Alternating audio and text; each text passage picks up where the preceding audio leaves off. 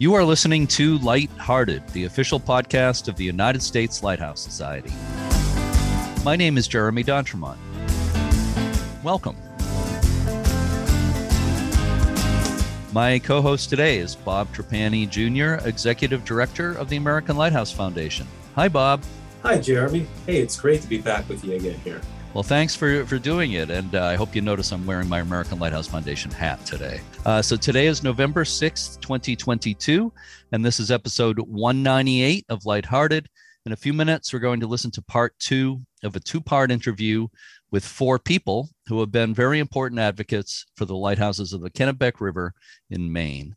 Uh, Bob, I was just looking at an article you wrote about Doubling Point Lighthouse on your website, mainlightstoday.com. Again, for people who are interested, it's a really good site to check out, mainlightstoday.com. Uh, Seguin Light and Pond Island Lighthouse were established off the mouth of the Kennebec uh, River very early in their uh, in our history. Uh, and the city of Bath uh, on the Kennebec was a very important shipbuilding center for a very long time, still is. The river had important logging and ice cutting industries as well. So I'm wondering why, why do you think they waited so long to build these uh, lighthouses in the late 1800s? 1898 is when they built a bunch of them on the Kennebec. Why did it take so long, do you think? That's a great question, Jeremy. It's something that I've tried to think about myself over the years. And there's very little documentation that takes you into the mind of the Lighthouse Board at the time of why they would have waited. Of course, there were some private aids, as you know, on, on the uh, certain bends and turns there on the river, but you go from 1821, when Pond Island marks the entrance, it's another 77 years that pass. And really, one of the only pieces of evidence that I may have uh, uncovered that's, you know, was is a book by uh, William Avery Baker, A Maritime History of Bath, Maine, and the Kennebec River region from 1973 and I just want to pull a quote here. Uh, Mr. Baker says, quote, it has been said that no vessel was ever lost in sailing out of the Kennebec. Sailing in was another matter, end of quote. Mm. So I'm, I'm only taking it that over the years, because the Kennebec was not subject to, you know, furious coastal storms, you're in the river, it's a little more protected. Uh, I think the tide and the current would have probably dictated vessels sail on, of course, on high tide, whether up or down the river, and during the day.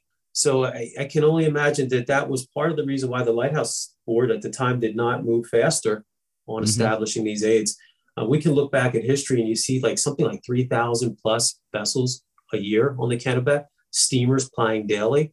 And uh, at the same time, uh, yeah, I don't know. Just a great question. It's a mystery that might be lost in time. Yeah, yeah. Well, what you're saying makes a lot of sense. But in any case, the lighthouses they did establish in 1898 are uh, pretty little light stations. Uh, it's a nice, uh, nice grouping of uh, of little wooden lighthouses there, very uh, kind of serene settings. You don't find anything else like it on the Maine coast, and you know you're on the Kennebec when you see those lights. Yes, absolutely. So I also know you have a lot of personal experience with today's guests. Uh, Jim and Joyce Spencer have lived uh, much of the year at the Keeper's House at Doubling Point Light Station for many years, uh, going back to when Jim was was quite young, uh, and he was the spearhead behind the formation of the Friends of Doubling Point Light. I know Bob, you've worked with them on Maine Open Lighthouse Day and uh, other things over the years. Jim and Joyce are kind of stepping to the background at this point as the McLeans step forward. I'm wondering if you have, if you have any thoughts about the Spencers. I sure do, Jeremy. Jim and Joyce Spencer have just been, I think I said this in the last podcast, they really are truly quiet leaders in the Maine lighthouse preservation movement. To me, they've led by example. They seek no acclaim. They just do their job. They go about it. They do it well. Um, you just look at the grounds, how meticulous. I marvel at the station because not only is it preserved, but it retains this old charm about it. It has not been lost. It's almost as if uh, the place is sort of not far removed from its glory days. Mm-hmm. It's really amazing. I think the other thing too is that you know when you think about the uh, the open Maine open lighthouse day as you mentioned, that is no easy event to pull off there down in Doubling Point Light. There, as you know, the road down in there is very narrow. There's very little parking. Um, the fact that the Spencers uh, were very open all these years to having that event and uh, coordinating, making sure I don't even know how they pulled that off with all the parking down there. But people who I've heard visiting that site just absolutely love the fact that that lighthouse was part of the event. and also just the fact that people got to meet the Spencer and the McLeans over the years. Uh, I, have heard nothing but great stories. So no, the Spencers are are really though they're stepping aside, their contributions are not stepping aside. They're going to continue to shine on their Doubling Point life. I completely agree with everything you're saying, and uh, it's not an easy place to handle a, a lot of uh, visitors coming in there at once. The road isn't made for it, uh, the parking isn't made for it, but they've done a great job uh, handling it over the years. So the other guests in today's interview are Karen and Dan McLean. Karen was the Coast Guard keeper based at the Kennebec River Range Light Station on the Kennebec River, uh, obviously, uh, for a few years in the 1980s. Uh, and in that position, she was also, in addition to being in charge of the range lights there, she was also in charge of doubling point light and squirrel point light, as well as their fog signals. You know, uh, and please, uh, I'd like your opinion on this, Bob, but there are a lot of women keepers under the old civilian lighthouse service but uh, there were very few female keepers under the Coast Guard from the time the Coast Guard took over managing lighthouses in 1939. Uh, one uh, woman who was a keeper in that period was Fanny Salter. She was at Turkey Point, Maryland for a long time, but I believe she remained a civilian. I think she uh, she even though she was there into the Coast Guard era, she I think she remained a civilian until she retired do you know of any other Coast Guard uh, female Coast Guard light keepers, Bob? Uh, I, I, think what Karen did uh, is really pretty unique. I am aware, and I don't, unfortunately, do not know the name of the woman, but I'm aware that the Coast Guard did refer that there was at least another woman or two that were uh, lighthouse keepers. But my understanding was that Karen, as a as, as officer in charge of the station, was very unique and possibly the only one. I think for me, when I look back at that time, it was uh, it kind of got lost in the shuffle of automation. Uh, mm-hmm. Uh, to me, that time is really one of the most overlooked and underappreciated times of Coast Guard lightkeeping history. You know, in that final years, I think more people were just sort of lamenting the idea that the lighthouses were going to be automated and, and in a way not fully appreciating somebody like Karen who was doing this job at the end and, and but was part of that continuum of lighthouse keepers I think we could have done a better job, you know, looking back at that period of time and saying what she did was incredibly special. Uh, you know, when I read articles from uh, those that period of the 80s, uh, I'm struck by the fact that you know they were so Karen and her husband Dan were so even keel and humble uh, in this assignment, even though they were history in the making. There, it's pretty amazing. I like one quote uh, was an article written by Leanne M. Robichaud in the Village Soup of March uh, 29th in 2007. It was entitled Keepers Share Their Story of Lighthouse Duty. They had done a presentation at the Maine Lighthouse Museum in the McLean's. And one of the things that struck me was the, the family part uh, that was so important. It was evident the family was important to the McLeans. And, and Karen is quoted as saying, both of the children just loved being little lighthouse kids. It was a family thing, referring to her son Dylan and her daughter Allie. Mm-hmm. I think another thing too was uh, when Karen mentioned something to the fact that though she was doing something very important, she herself didn't put herself on that pedestal. Uh, in a May 1985 Down East magazine article, I love this quote by her. It's quote, I'd love to meet and talk with some of the old timers, but things have changed so much that I'm afraid what I do wouldn't impress them very much. End of quote. I think they would have been impressed, quite frankly, because I mean, just the idea that um, lighthouses had continued on, and here she was, this history making woman in that position, I think that would have been an impressive thing for them. But again, there was a very humble attitude towards what they did. And I think that was true of a lot of uh, lighthouse keepers. And, and I think they continued that, that legacy. Yeah, well, that's definitely true. And I'll just mention you mentioned uh, Leanne Robichaud, who wrote that article you quoted. Uh, sure, her husband Joseph Robichaud was uh, the officer in charge of the Kennebec River Range Light Station just before the McLeans, I believe. That's so right. Leanne has a, a, personal tie to that that place as well. Um, so uh, before we go to the second part of the two part interview with the Spencers and the McLeans, Bob, you have any other other thoughts uh, about the lighthouses in the Kennebec River?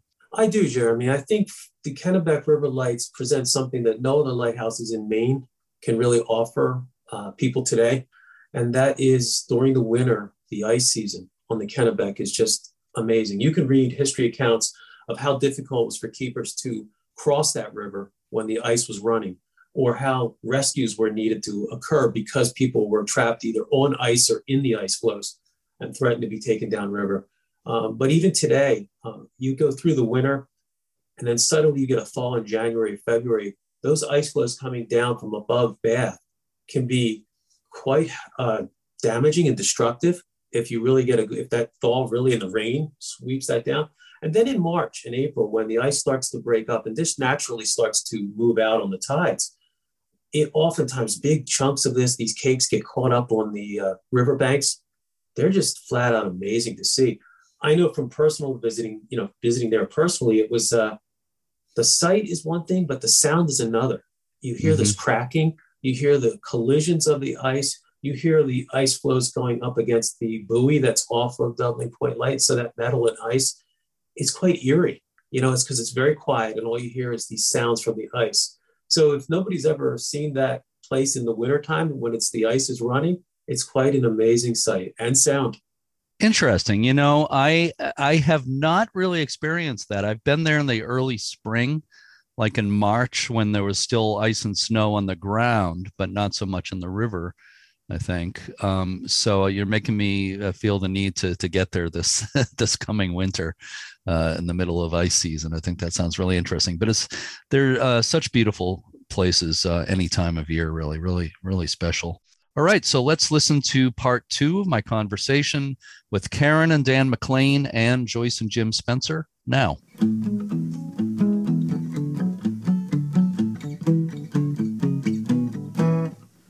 So before we move on to other subjects, I'm just I want to give you an opportunity if there are any other really memorable experiences there. I'm sure there must have been.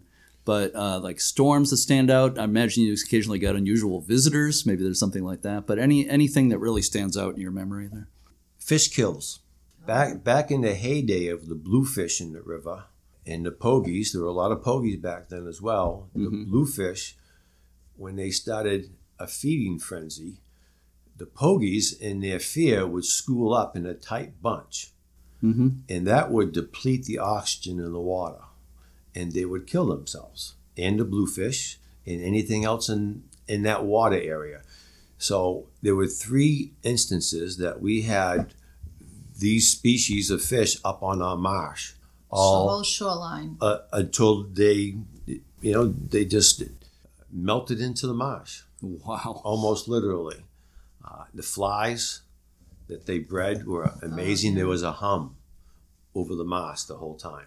Smell must have been amazing. Smell, too. smell wasn't good at all. No, fortunately, having been in Gloucester for a few years, years prepared us right. for that aroma. Yeah, uh, it, it, was such a great fishing village back then. Yeah, yeah. pervasive fish smell on the waterfront. So, yeah. Hurricane Gloria in 1985 was significant for this area. Mm-hmm. So we lost electricity for one week yeah. during Hurricane Gloria. We lost everything in the freezer. We had a mm-hmm. big stand upright freezer. We.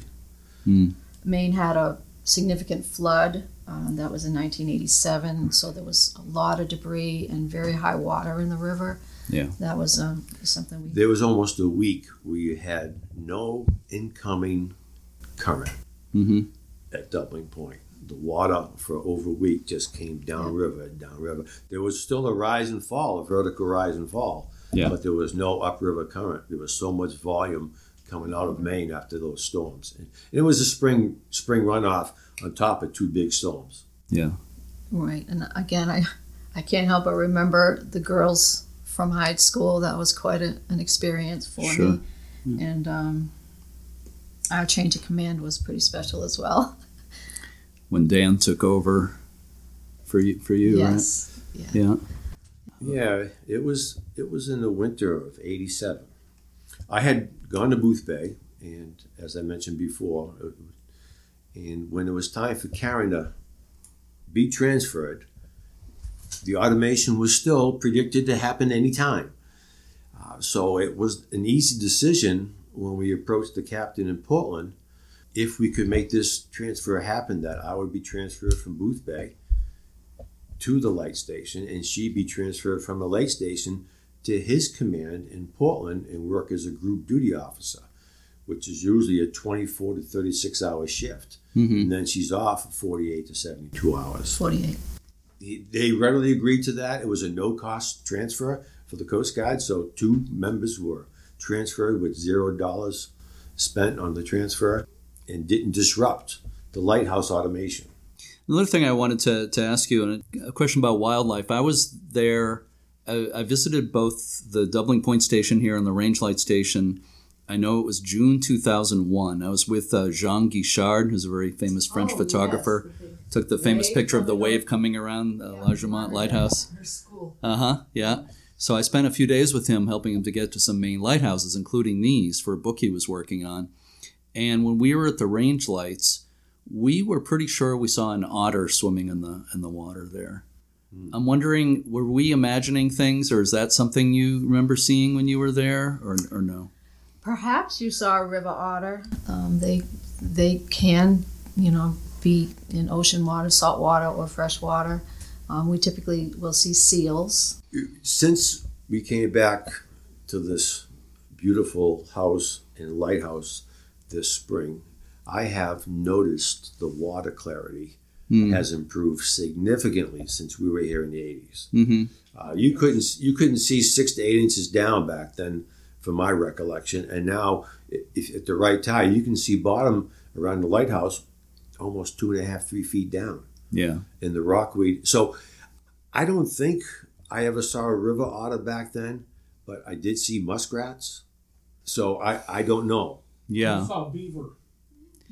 Maybe it was a beaver we saw. We did we saw the head a bit and saw Yeah. something swimming. It was really hard to see. At the range lights, there's a little creek Mhm. that often has enough water for a small mammal like a like a beaver. I think I've seen a beaver lodge around there, around the range they, lights. they, they, the small the smaller ones would go up in there and be in. Turtles were always in there as well. mm-hmm. But other wildlife in this area, deer, fox, Yeah. beautiful eagles, osprey. There were no sewer, uh, no sewage cleaning in any uh, any of the vi- villages all the way up to Augusta. Just raw sewage was pumped into the river. And I learned to swim here, and I have a- antibodies to every possible bacteria.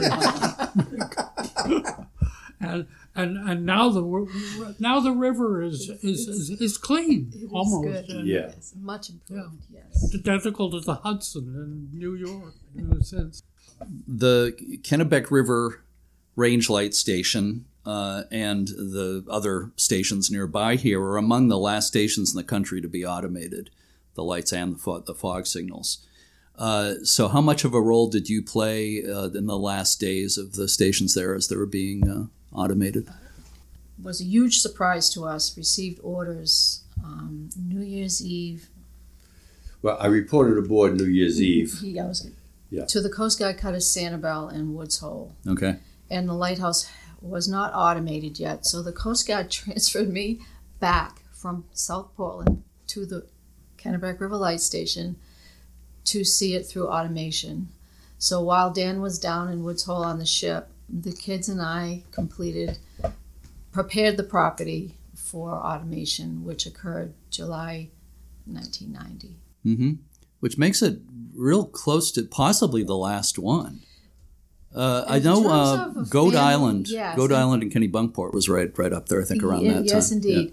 Uh, in terms of a Coast Guard family lighthouse, the Goat Island Lighthouse and and our our lighthouse was they were automated the same week. Yeah. Mhm. We were automated on Tuesday, and Goat Island was automated on Thursday, being the last Okay. family lighthouse to be closed. Wow.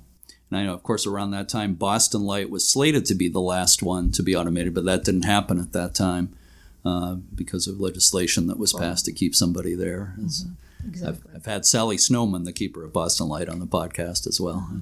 But I'm not sure that was ever a family lighthouse. No, it was- So you're was- absolutely they were right. So I mostly made- men attached. Yes, it was earlier, but in its last days, it was just a stag station. under Yes, that's Right, that's what we call them, stag, Stag stations. Yeah, station, yeah, yeah. And now it's a womaned station with a, a woman keeper today. So let me turn back to, to you, uh, Joyce and, and Jim.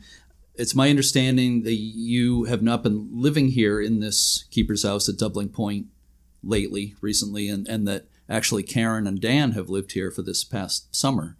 Uh, correct me if I don't have that right, but in addition to them living here lately, Karen and Dan are also taking lead roles with the Friends of Doubling Point Light at this point.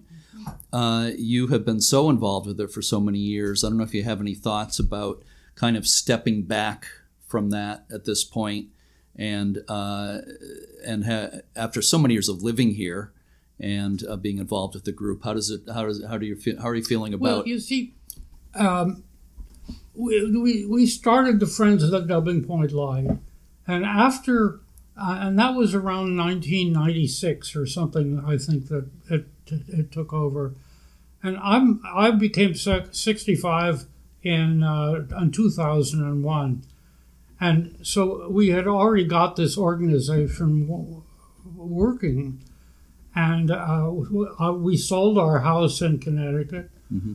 and we lived up here for a couple of years and we it's a small house. We had three kids and stuff so we decided to build another house where my parents had property on the other side of the island. Hmm so eventually we moved over there. And uh, but I we I would come here every day essentially. And it was a wonderful experience uh, and I think the McLeans are enjoying a little bit of it too. Uh, having these visitors and I would walk out there to the lighthouse and and open it up and particularly with children I'd take them up and show them how the the uh, uh, light went on at night because of the sensor there and Yeah. and uh, and and, and it, it was really I mean I've done this practically for 20 years and uh, I've really enjoyed it it's been my second career Yeah. um, I was a physician beforehand and uh, now I've been a lighthouse uh, aide essentially. Yeah. and uh, on the other hand, I'm 86 and I'm failing in certain ways, and uh, I'm I'm it's time for me to release this, and it really is the biggest pleasure uh, in the last year was when I got a call back from uh, the McLeans saying yes, they would like to do what we had asked. We couldn't think of any family more po- totally appropriate uh, to take over running the Friends of the Doubling Point Light, Yeah. and uh, that that that's that's been thrilling actually. Yeah, we're, we were blessed, just blessed. Yeah. Oh, it sounds sounds perfect. It seems seems perfect from every every. Uh, And I've aspect, noticed that Karen, she started keeping a diary here, when she goes out and talks to people. Mhm. But I mean, that was really when Jim says it was his second career. He came, as I, he said, he came over every day, but he'd come home and tell me about the people he met, where they were from. Sometimes it would be from Germany, Yeah. often from out of state. Australia, You know, Uh, and you could never tell by the cars in the driveway because they fly in and then they rent a Maine car. Yeah. there has been some friction or concern from neighbors on the road because of the amount of traffic It's that has increased. popular. It's a one lane road and um, it's a private road. Uh, uh, but because of my experience, I feel that this is a public asset that really should not be taken away from the public. And I want, I, I'm hoping and I'm, I believe we're, we're going to continue to have visitors here Mm-hmm. for the next, until the tide rises so high that the lighthouse is going to have to Yeah. Let's hope that doesn't happen again. too soon. Yeah. Right. It, it could happen, but let's hope it's it's a ways off. But yeah, I was going to ask you about that about the the road. Actually, when we were driving up here today, uh, car was coming the other way and had to had to pull over. Um, I've experienced it a number of times. Um, and must uh, occasionally create problems, like on Maine open lighthouse day when the place is open. I imagine the traffic gets a little We've been crazy. doing that for many years, Yeah. and we've had as, as many as two, it was over 200 this year. It was up pretty close to that year. before. Uh, but I've been sitting here watching the traffic just as you've been talking. It's on on. I mean, this is There were off people down now. in the cattails just a minute ago. Uh-huh. I didn't know if they were picking them or taking pictures, but it's it's Yeah, and this is a Monday. It's not Yeah, it's the right. weekend or anything, but Well, it's a nice nice day right now. we have. I I, can, I don't know whether to even say it. We have well over two or three thousand visitors a year, Mm-hmm. and um, maybe you shouldn't put that in. Well, uh, you know, the, we're we are not advertising for more visitors. Right. I understand that. It- And, uh, yeah.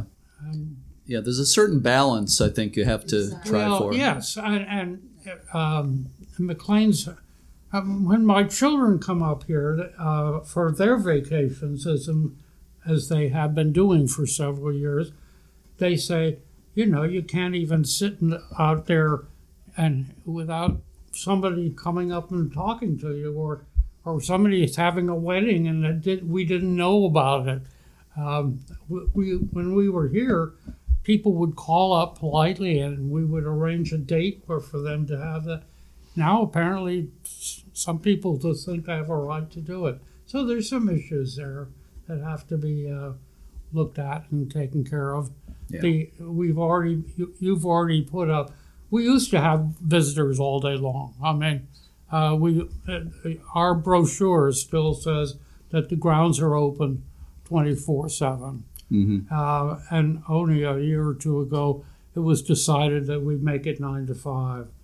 Um, and I We have think a the board, McLean's have been pretty Eight member good. board. hmm It's a discipline, but you know, it's um, it is a historical asset, and I feel the same way about the range lights. To be honest, I don't think they should be closed from people. Um, Yeah. coming someplace somebody wanted to turn it into a public boat station but it's an unsuitable piece of land for that Yeah. and there's no that would be more parking than than could possibly be done. And, you know i could talk forever i won't Yeah. I'll quit Well, I'm glad you feel that way about these places. That they there should be some public access. Again, I know it's uh, you got to strive for this balance where you don't want to be overwhelmed because there's the there's the road and the parking areas and the the environment can't support huge numbers of visitors. But uh, you know, it seems like you've achieved a pretty good pretty good balance with that. They're they're such beautiful places. we, we have felt that the balance was good and most of the people on the road accept it and are happy pretty happy with it Uh, every once in a while some imbecile comes down here with a, a bus or a overnight thing or somebody Yeah. came in with a, a, a an enormous truck and, and stopped in the middle of the road and what, some neighbor couldn't He went got really incensed Yeah. about it And, well, uh, yeah. I won't go into more detail. Uh, we did have one very exciting set of visitors, the uh, Mo- uh, Model A Club. Uh, Oh, yeah. brought- uh, was down here with about 20 ancient, beautifully Very cute. It was maintained very Model on the A's. And they year. were really I excited. pictures.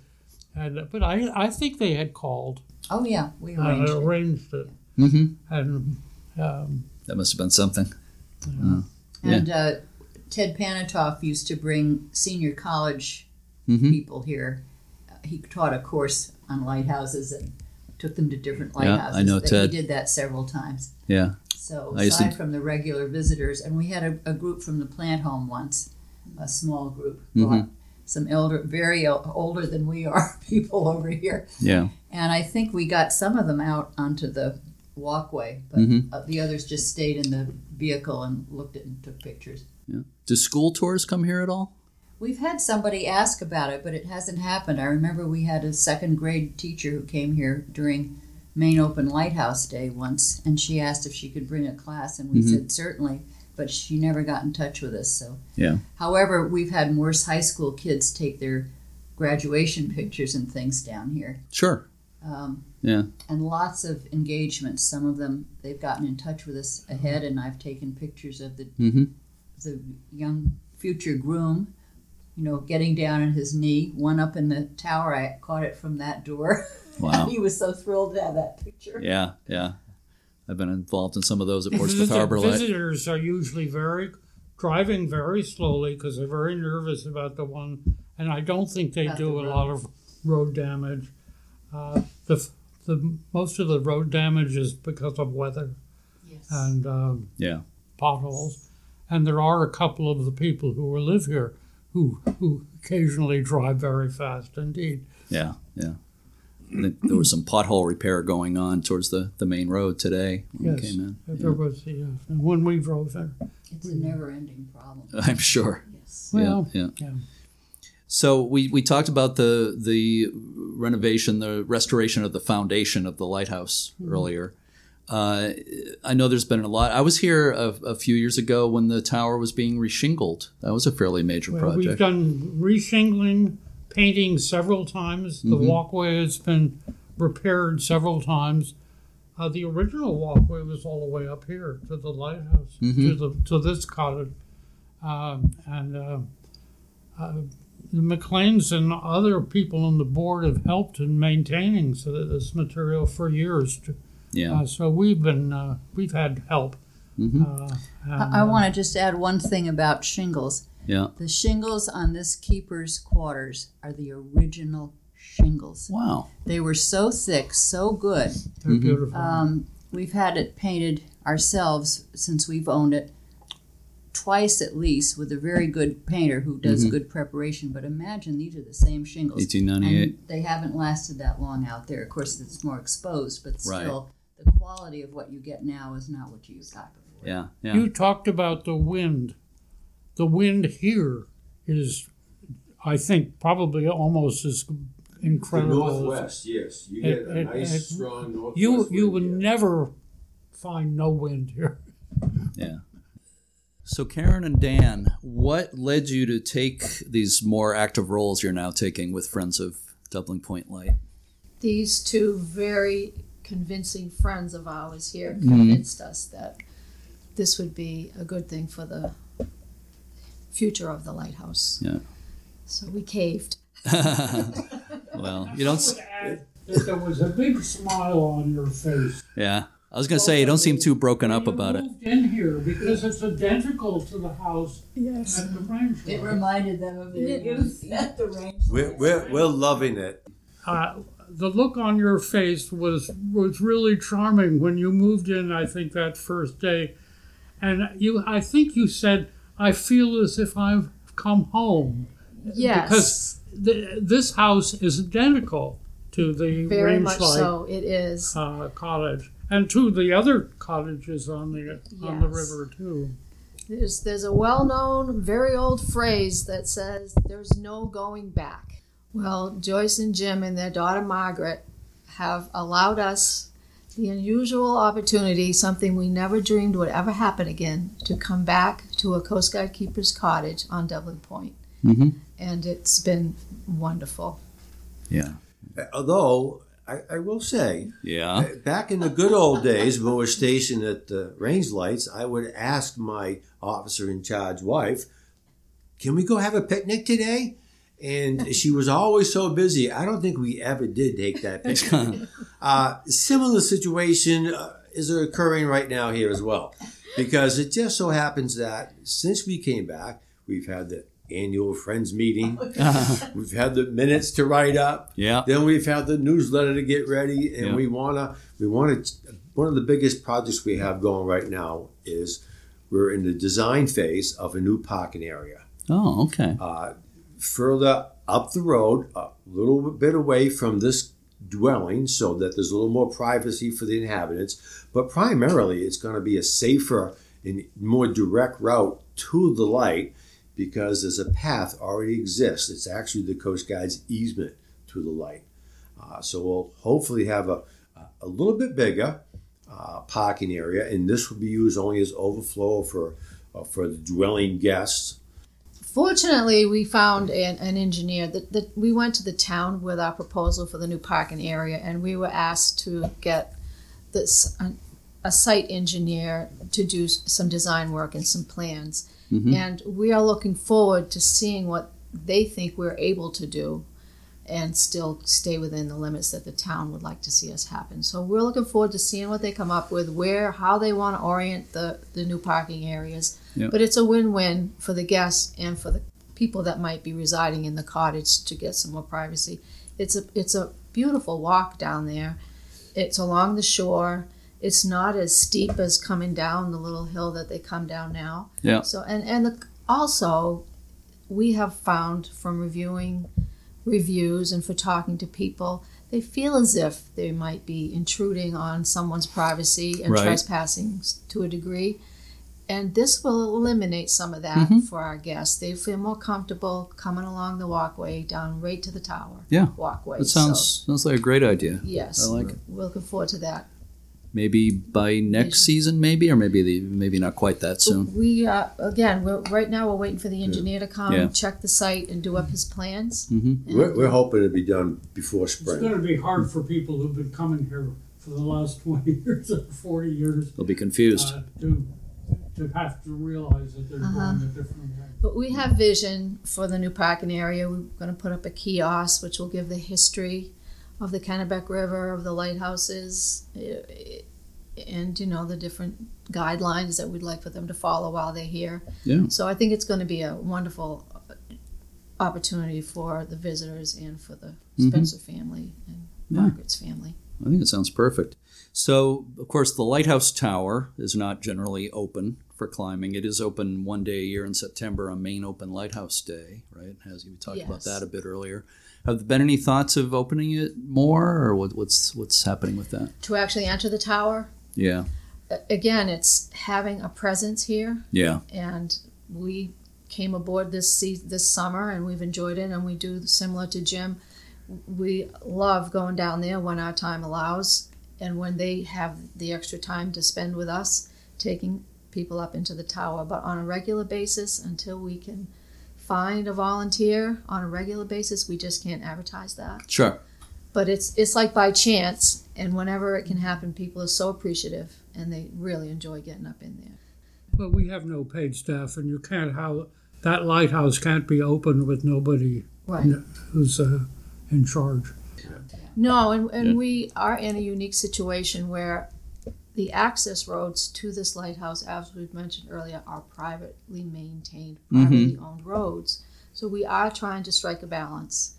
And we just don't advertise or increase what we're currently offering to Yeah. help keep that balance Yeah. between the neighbors and the visitors that we want to keep it accessible, just like Jim and Joyce always have. Yeah. We want it to remain accessible to the public. We want to continue the educational opportunities Mm-hmm. and even those special interest opportunities with the weddings and whatnot. So, all that information is going to be on our updated website. Hopefully, you'll see it live even this week.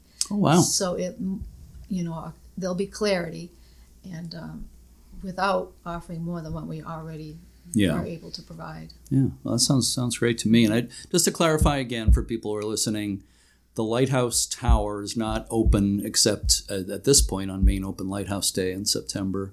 Uh, and what will happen in the future is to we'll, you'll figure it out as time goes on. But I just want I don't want people coming here thinking that they can climb the lighthouse. And when we say climb the lighthouse, there's also a ladder on the outside. People are not supposed to climb that. We're talking about when it's open the door is open and then you go up the stairs inside the, the lighthouse. and someone's present from the Friends of the. Right. Doubling Point Light organization to guide them to answer questions. Yep. And to make sure their experience is Yeah. safe and um, We don't want people climbing that ladder. Correct. Yeah, I'm sure it's been tried. Yes. Almost every day. Despite the fact that there are two signs right Mm-hmm. in their face as they climb up the ladder, they Yeah. still do it. Yeah. Of course, we have foreign speakers. That must be it. They don't speak English. That must be it. Yeah. That must be it. Yeah. people that don't know how to read. So we're getting to the, the end here, and I appreciate your, your time so much. But I want to ask you both a final question for bonus points, okay? All right. I'm going to start with Karen and Dan. Uh, and this is a pretty broad question. You can take it anywhere you want to. Uh, but what have you enjoyed most about your years of involvement with the lighthouses here on the Kennebec River? You know, it's an era that has gone by. Um, there's so much history on this river. It just, my mind wanders sometimes to is it Benedict Arnold?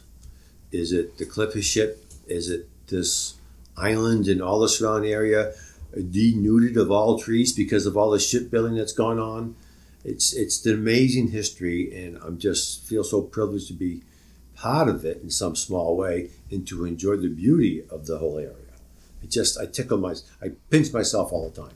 It's definitely been a privilege to have had the opportunity to serve the Coast Guard at a lighthouse, an active lighthouse, and to be able to come full circle after we had our son and daughter born this summer to have the bonus to see Dan walk that same walkway with his with our grandson and our granddaughter.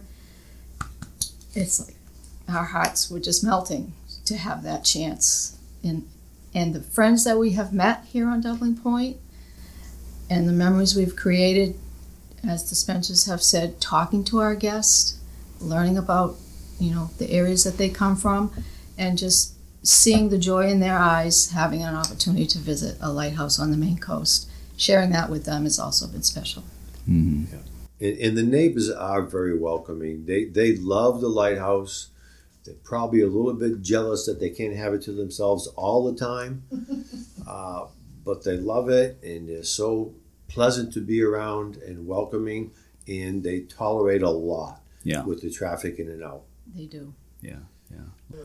I can't say anything better than what they've said, Yeah. especially meeting the people who've been here, watching special moments. We've had two two uh, larger weddings uh, of people who live on the road, and um, and I like to think about the the Merritt Pinkham and his family who were here for thirty three years or thirty one years. I have it written Something down like here that. Yeah.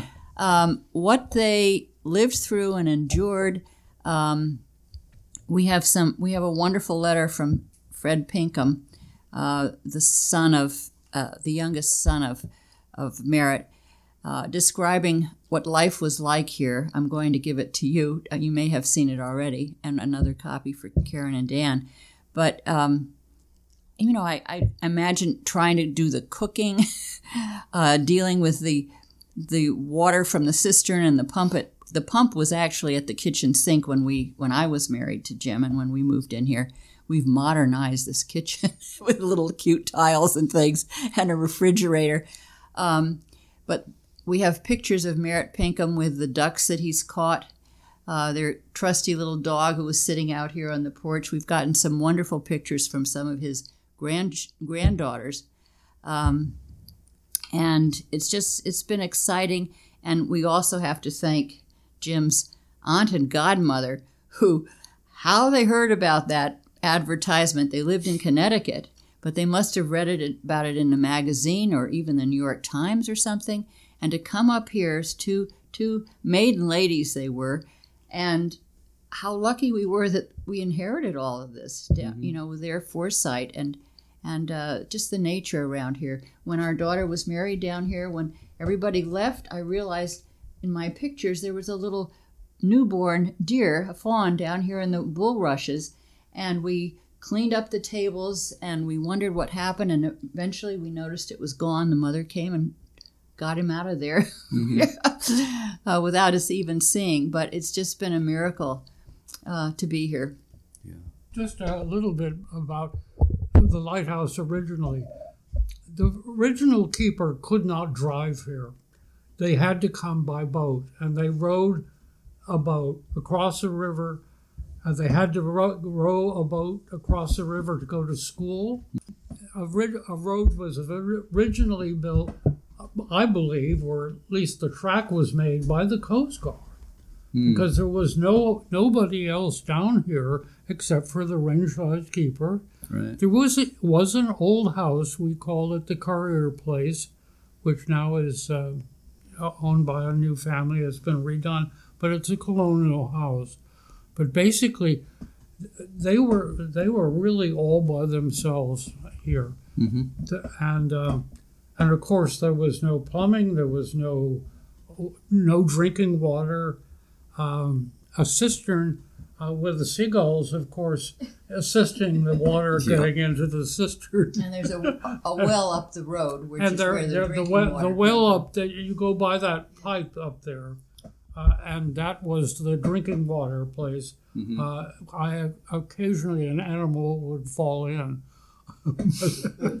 At any rate, it was a totally different lifestyle back in the colonial, or eh, not colonial, in the early period of this life Yeah. um, when it was built in 1898. and the amount of traffic on the river was up to 3,000 ships a year. And of course, essentially, it's completely different. Yeah. There was a period when ice was a big product, Yeah. and the upriver was porting Kennebec River ice all over the world. Yeah. Or at least all over the, the South America as well as. At any rate, it's all very interesting stuff. I mean, there's a lot of history that, uh, and of course, Bath was a major shipbuilding for the Oh, yeah. sailing vessels. I mean, you know City all of this ships. stuff. Yeah. You've written a lot about it and stuff. I'm glad you brought all that up because there is tremendous history here, and I, I felt feel like there's a, a lot of ground we needed to cover today. Maybe we can do it again sometime because there's a lot of lot of history here we haven't really touched on. But I'm glad you, Joyce and, and Jim, I'm glad you brought that into it. There they come. Here they come. Uh, yeah, as we speak, people are uh, walking over to the lighthouse. If you uh, have a lighthouse, people will come. There's no doubt about that. So I, I feel like I, I hate to cut it short here. I'm having I'm enjoying this so much speaking with uh, all So four of we- you.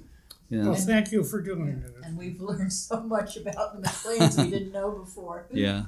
Well, thank you, Karen and, and Dan and uh, Joyce and Jim. It's really, really been a pleasure. Thank you for hosting uh, Charlotte, my wife, and I in the, the house here today and for taking part in the podcast. Much appreciated. Thank you. Thank All you. good, Thank thank you. Just a reminder, you can read more about the Friends of Doubling Point Light at doublingpoint.org. So, Bob, in addition to being the executive director of the American Lighthouse Foundation, you're also a lighthouse technician for the Coast Guard. You're in the Coast Guard Auxiliary. Uh, have you had any interesting service visits to any Maine lighthouses recently? I sure have, Jeremy. I mean, recently, um, in the last couple months, there's been services at places like Pond Island Light, which we uh, spoke of a little bit about. And, you know, that when you go there at this point in the year when the birds are all going, because you that's a protected island uh, Mhm. for terns and common eiders. Um, I was just shocked at the amount of mosquitoes that were still on that island. And I mean, they made you want to stay inside that lighthouse. It was like, you know, it's like, I'm not going out. I'm just going to stay right in here and uh, finish up the service and we're going to get out of here when it's done. Another one recently was a Lubec Channel Light uh, in Mhm. Lubec. And uh, was an interesting one. Just to, the service there is not very difficult, but every time I get on that light, I can't help but think of Connie Small.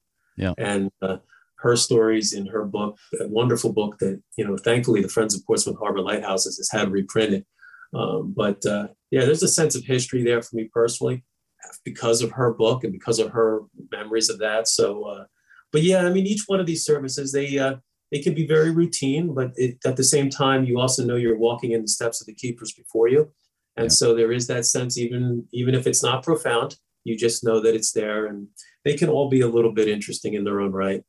Yeah, for sure. Yeah, making me think about Connie's stories of Lubec Channel Light. For people who might not know, uh, Connie wrote the book The Lighthouse Keeper's Wife. You mentioned uh, when she was 85 years old. And one of the stories she told is that she was like 19 when she married her husband, Elson, who's a few years older. And he was assistant keeper at Lubec Channel Light to Connie's uncle, right? Loring Myers was Connie's uncle. He was the principal keeper. Elson was an assistant. Connie didn't live there at Lubec Channel Light. It's a spark plug type caisson light out in the water. And but the first time she went to visit, she was scared to death. She said, "I can't do that." She didn't want to climb the like thirty foot ladder uh, up into the, the the entryway. And Elson said, uh, "Don't worry, you'll be fine." He said, uh, "Just uh, when you go up the ladder, just look up. Don't look down. I'll be right behind you." And of course, that was her motto for the rest of her life: uh, always look up, never look down. And uh, And, you know, that's, that's, that's an awesome story. I'm glad you recounted that, Jeremy. And you know what? It, back in 99, 2000, when the cutter Thunder Bay repainted Lubec Channel Light at the time prior to its private ownership today, mhm. I know they uh, they they left a little note above one of the windows that said Connie Small was here. I look at that every time I go. It's fading a little bit these days, but I look at that every time I'm on the light. And speaking of as a as a Coast Guard auxiliary, and speaking of the McLeans, I, I have this little tie-in because I noticed this from the uh, I just believe this was the November December issue of uh, the ATON bulletin, Easy Navigation Bulletin that the Coast Guard put out in in the uh, 80s, and it said, uh, "quote Life at the light can be restrictive. The keeper can only be away four hours during the day and only in good weather. to take a weekend off, Dan must find an auxiliarist to watch the light, an arrangement that works very well. That would have been kind of cool as an auxiliarist to be able to get a call from somebody like Dan and say, Hey, I need some time off. Do you want to come over and watch the light? So Yeah. we'll tie into to the past there. Oh yeah, that is really interesting. I wasn't I wasn't aware of that. Uh, so Bob, I, want to thank you for hosting this uh, double podcast episode about the about doubling point light and the other lights on the Kennebec. I also want to thank you again. Uh, I know I said it last time, but it's worth saying again. Thank you for your help recently with the U.S. Lighthouse Society tour we did in Down East Maine uh, that I was part of. It's always great having your participation in those tours. So thank you again, Bob.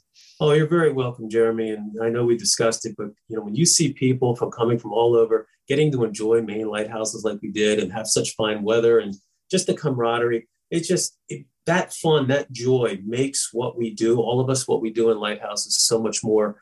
Uh, you know, just it just raises our spirits. It, it elevates um, the reasons why it's so important to work and save these lighthouses so that we can pass them on. So uh, no, that tour was outstanding, and uh, the U.S. Lighthouse Society does a great job providing people with that opportunity to see things that otherwise they may or may not be able to see on their own. So right, yeah, yeah. Um, and speaking of that, uh, I'll be involved with some of the USLHS Lighthouse Society domestic tours in 2023.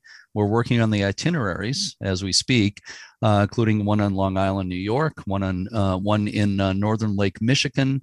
Uh, again, the itineraries are still being finalized. They'll be on the USLHS site uh, website, uslhs.org, as soon as possible. Probably, I'm going to say within the next uh, couple of weeks. Uh, there are uh, also some exciting international tours in the works for next year, including Iceland and Patagonia, uh, Spain, also, I believe.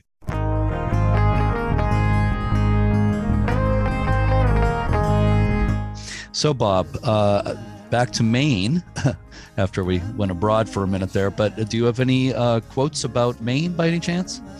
I do.